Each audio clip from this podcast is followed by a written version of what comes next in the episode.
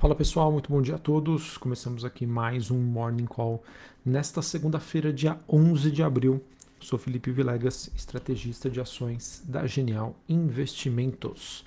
Bom pessoal, a semana não começa com uma cara muito boa, em que neste momento a gente tem ainda né, repercussões das sinalizações aí do Fed na semana passada em torno da necessidade de acelerar esse processo de subida de juros nos Estados Unidos e que obviamente se juntou a outros fatores que eu quero comentar com vocês é, mais à frente e a gente acaba tendo então um movimento de é, forte aversão a risco. É, nas bolsas asiáticas, né, nós tivemos quedas fortes para as bolsas de Xangai, na China, queda de 2,6%, Hong Kong caindo mais de 3% e a bolsa japonesa queda de 0,61%. Daqui a pouquinho eu falo um pouquinho mais sobre essa questão na China. Na Europa nós temos Londres caindo 0,37%, Paris na França alta de 0,72% e a bolsa de Frankfurt na Alemanha queda de 0,5%. Mesma movimentação aí de queda para os futuros norte-americanos. S&P queda de 0,5%, Dow Jones caindo 0,13% e a Nasdaq caindo quase 1% neste momento. O VIX, que é aquele índice de volatilidade, né, um índice que mede, digamos assim, o medo do mercado em relação às movimentações das ações, é, neste momento subindo 6,5%, voltando para o patamar ali próximo dos 23 pontos. Ainda um patamar, entre aspas, relativamente tranquilo, mas se a gente comparar que esse indicador na semana passada estava ali na faixa entre 17 e 18 pontos, nós temos uma alta significativa. Uh, dólar index nesse momento no, no 0 a 0, bem próximo ali da, da região dos 100 pontos. Taxa de juros de 10 anos, mais um dia de alta, 2% neste momento, a 2,76. Movimento de baixa para os criptoativos, com o Bitcoin voltando a ser negociado abaixo dos 42 mil dólares, queda de 2,5% neste momento. Queda também para as commodities, o petróleo recua 3,75 a 95 dólares o barril. Cobre negociado aí na Bolsa de Londres queda de 0,23, níquel queda de 2,5% e diante aí de toda essa, entre aspas, né, movimento de aversão, a gente acaba tendo o ouro subindo 0,5% na faixa aí dos 1.953 dólares a onça Troy. Bom, pessoal, em relação então ao movimento que se iniciou na semana passada, o mercado já especulando sobre as próximas movimentações do Fed.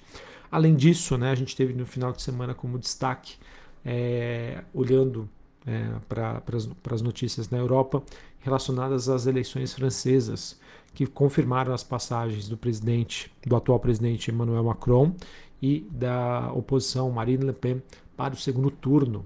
Esse pleito que deve ocorrer no próximo dia 24 de abril e as pesquisas mostram uma disputa bastante acirrada entre os dois candidatos, ou seja, né, dada a importância e significância da França né, para a economia europeia, essa indefinição sobre quem vai ser o próximo presidente acaba gerando aí volatilidade.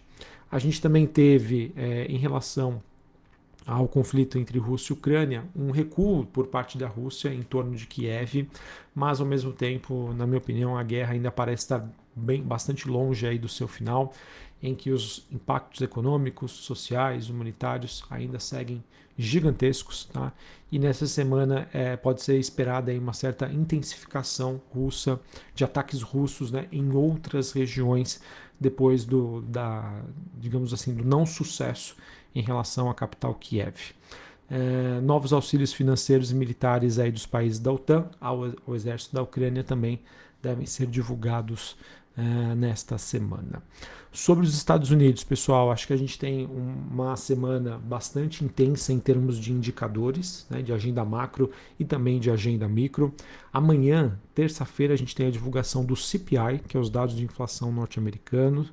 A gente também traz nessa segunda-feira falas de dirigentes do Fed e nessa semana, a partir da, da próxima quarta-feira, a gente tem uma a, começa né, a divulgação do setor bancário nos Estados Unidos, Citigroup, JP Morgan, Goldman Sachs, Morgan Stanley, é, todos esses bancos, grandes bancos acabam abrindo aí a temporada de balanços nos Estados Unidos. Então vejam, né? Tanto a parte macro do lado de inflação quanto a parte de resultados das empresas referentes ao primeiro trimestre de 2022 começam a ser divulgados e obviamente isso pode trazer bastante volatilidade. E ainda mais, pessoal, a gente tem nesta semana uma semana mais curta em diversas partes do mundo por conta aí do, do feriado né, da Sexta-feira Santa, porque no domingo é Páscoa e então a gente tem uma semana mais curtinha, inclusive aqui no Brasil. Os mercados né, funcionam hoje, de segunda-feira, dia 11, até a próxima quinta-feira, dia 14 de abril. Falar um pouquinho mais sobre China, pessoal. Como, conforme eu disse com vocês, a gente acabou tendo aí uma forte queda dos mercados hoje por lá. E infelizmente, né, os surtos de Covid eles seguem sem o controle aí desejado pelas autoridades e o que acaba gerando, sem soma de dúvidas, é, maiores dificuldades em relação ao crescimento econômico na China, tá? O que, fa o que pode fazer, então, como eu já trouxe na semana passada, com que a gente tenha ah, uma queda aí também das commodities, como por exemplo aí o minério de ferro. E vamos ficar atentos, tá? Porque eu acredito que uma, uma situação mais frágil na China também tende a impactar os seus principais parceiros comerciais, incluindo aí o Brasil. Tá? Então acho que o Brasil ele acabou surfando aí nesse primeiro trimestre nessa tese né, de uma demanda por commodities, países ligados a commodities, por conta de uma proteção à inflação, mas também diante de uma expectativa aí de, de uma entrega de maior crescimento por parte da China, que não vem acontecendo até o momento. Então a gente acaba entrando dentro de uma janela, na minha opinião, que nós temos um mundo cada vez mais fragilizado, né, diante aí dos indicadores econômicos, dos indicadores de atividade e que acaba, na minha opinião, gerando uma, uma situação aí bastante crítica e que merece a nossa atenção, tá? Por mais que a nossa bolsa, sim, ela tenha sido destaque e com justificativa, não foi por acaso, não foi sorte, mas eu acho que é necessário atenção, dado aí a a forte movimentação que aconteceu no primeiro trimestre do ano e que a bolsa brasileira acabou sendo um grande destaque diante aí de outras bolsas globais. Sobre a China, a gente acaba tendo, voltando até um pouco, né, uma situação bastante dramática. Xangai está em lockdown né, desde o início de abril e mesmo assim né, eles acabaram registrando aí mais de 25 mil novos casos da doença apenas ontem e um novo pico aí começa aí desde o início da pandemia é, essa situação de, de maneira clara né, já, já deve trazer impactos tanto para a atividade econômica na China como consequências aí para todo o mundo, tá? Problemas nas cadeias logísticas, mais inflação. E, obviamente, para piorar ainda mais essa questão, foi divulgada nesta madrugada o índice de preços ao produtor, né, o PPI na China, ele subiu para 8,3% na comparação ano contra ano. Foi um dado que veio acima das expectativas.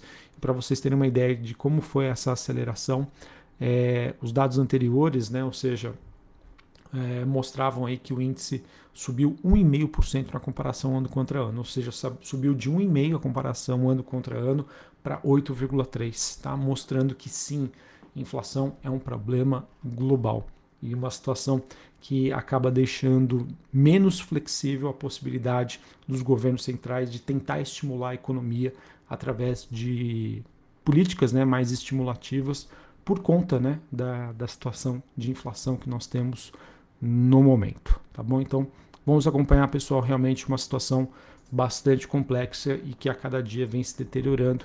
E então aquela mensagem aí de cuidado, de cautela, é, de atenção, porque volatilidade aí vai ser, é, digamos aí, uma palavra muito dita no decorrer de 2022 e conforme eu venho compartilhando com vocês, hoje o noticiário traz muito a situação inflação, inflação. Será que isso no futuro vai virar né, sobre uma, uma narrativa aí de recessão?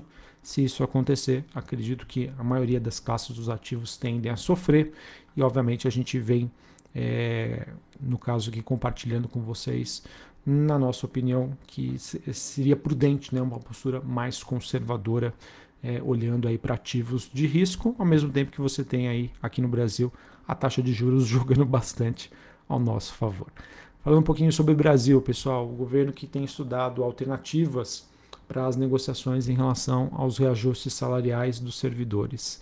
É, estão em pauta três alternativas. A primeira delas que seria um aumento é, de 400 reais no auxílio alimentação de todos os servidores.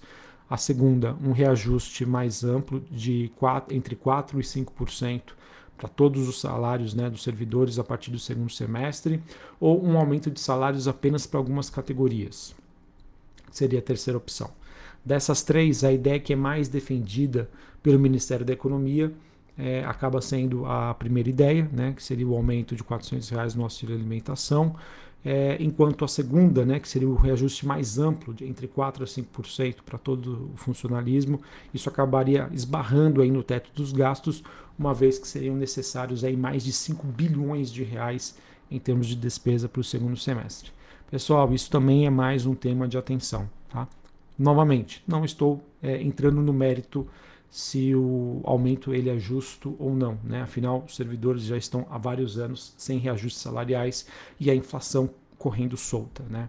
Ah, estou olhando e avaliando sobre única e exclusivamente a ótica sobre a capacidade do governo em honrar com estes compromissos e, obviamente, né, com a questão do teto dos gastos. Se porventura né, ele não conseguir alternativas ou ele for, entre aspas, né, obrigado a gastar mais, isso vai pressionar a curva de juros. Na minha opinião, isso pode também gerar uma pressão sobre o câmbio. Então vamos acompanhar, porque isso, na minha opinião, é, além do cenário global, é um tema bastante sensível e que pode dar direcionamento em relação à taxa de juros aqui no Brasil, as expectativas futuras e também a questão cambial. Uh, a gente também tem, pessoal, em discussão do governo um novo reajuste aí para a tabela de isenção de imposto de renda pessoa física, tá? Embora ainda a gente não tenha nenhuma determinação sobre quais vão ser essas novas faixas.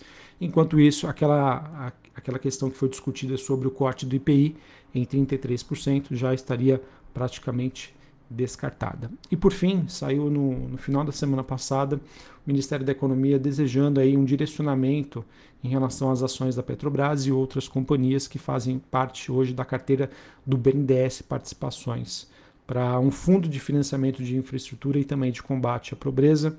Essa medida aí dependeria de uma autorização constitucional e que ainda deve ser negociada com o Congresso. Então vamos ver aí as alternativas que o governo tem para contornar essa situação bastante crítica, tanto no Brasil, né, e como você já vem acompanhando em todo o mundo também.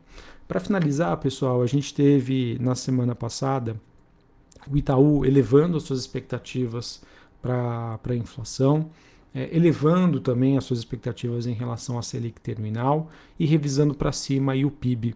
É, um, um pouquinho aí na linha do que a gente vem comentando com vocês, de que vai ser, acho que isso deve ser uma tendência que a gente deve continuar vendo também para outras casas de investimento, de precificar maior inflação, maior necessidade de juros, mas melhores condições aqui para o PIB no Brasil.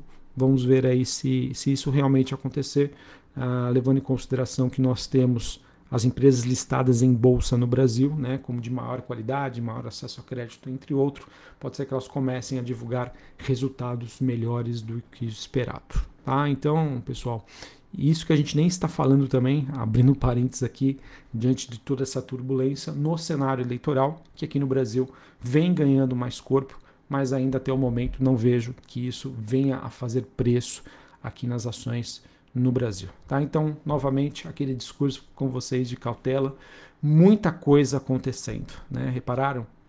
A situação dos Estados Unidos é, envolvendo um processo de redução de liquidez, ou seja, subida de juros. Tem um conflito entre Rússia e Ucrânia que ainda parece longe de, de ter um fim. Situação bastante ruim na China, situação bastante volátil na Europa. E aqui no Brasil, a gente também tem todas essas questões envolvendo a parte fiscal cenário eleitoral que ainda não, não, teve, não tivemos muitas reverberações na bolsa. Ou seja, pessoal, acho que, acho que a gente acaba entrando num momento em que a volatilidade, né, se ela ainda não é grande, pode se tornar muito maior, muita coisa acontecendo ao mesmo tempo. Então, novamente, peço aí para vocês olharem para a carteira de investimentos e entenderem se vocês estão confortáveis ou não com as posições que vocês têm hoje em renda variável. Tá? Conforme já venho alertando, é, recomendo sim uma redução de exposição em commodities. Havia recomendado né, um aumento de exposição em empresas é, ligadas à economia doméstica, mas empresas de menor volatilidade, de maior qualidade, ainda façam isso com cuidado. E, enfim, pessoal, apesar de eu ter recomendado essas empresas, caso a gente tenha essa deterioração por conta da questão fiscal e também global, são empresas que podem ainda sofrer. Então, acho que reforça a, aquela estratégia que eu compartilho com vocês de fazer isso aos poucos, tá? com cautela, sem ter pressa. Pessoal, 2022, posso dizer com tranquilidade, não é um ano para a gente como investidor querer ter pressa para fazer as coisas ou ter aquele sentimento de que perdemos oportunidades. Tá? Como que foi, por exemplo, que aconteceu no, na segunda quinzena é, do mês de março, né, em que as ações globais subiram fortemente, bolsa brasileira subiu. Deu aquela sensação de que, ah, perdi uma oportunidade? Não sei se eu acredito, não sei se eu estou muito convicto dessa tese, tá? Acho que a gente ainda deve ter muitas coisas que serão discutidas, que podem mudar no decorrer de 2022 e que, obviamente, é, vão nos dar novamente boas oportunidades aí de entrada. Beleza? Então, paciência, tranquilidade. E se você não quiser fazer parte disso novamente, não tem problema. A gente tem um ótimo retorno para renda fixa no Brasil. Um abraço a todos, uma ótima segunda-feira para vocês, um ótimo início de semana, semana mais curtinha e até mais. Valeu!